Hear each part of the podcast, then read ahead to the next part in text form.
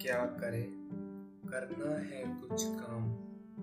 शुरू करते हैं पॉडकास्ट लेके प्रभु का नाम। नमस्कार, सत आदाब। मैं हूँ मयंक और मेरा पॉडकास्ट मयंक पॉडकास्ट के नाम से आने वाला है।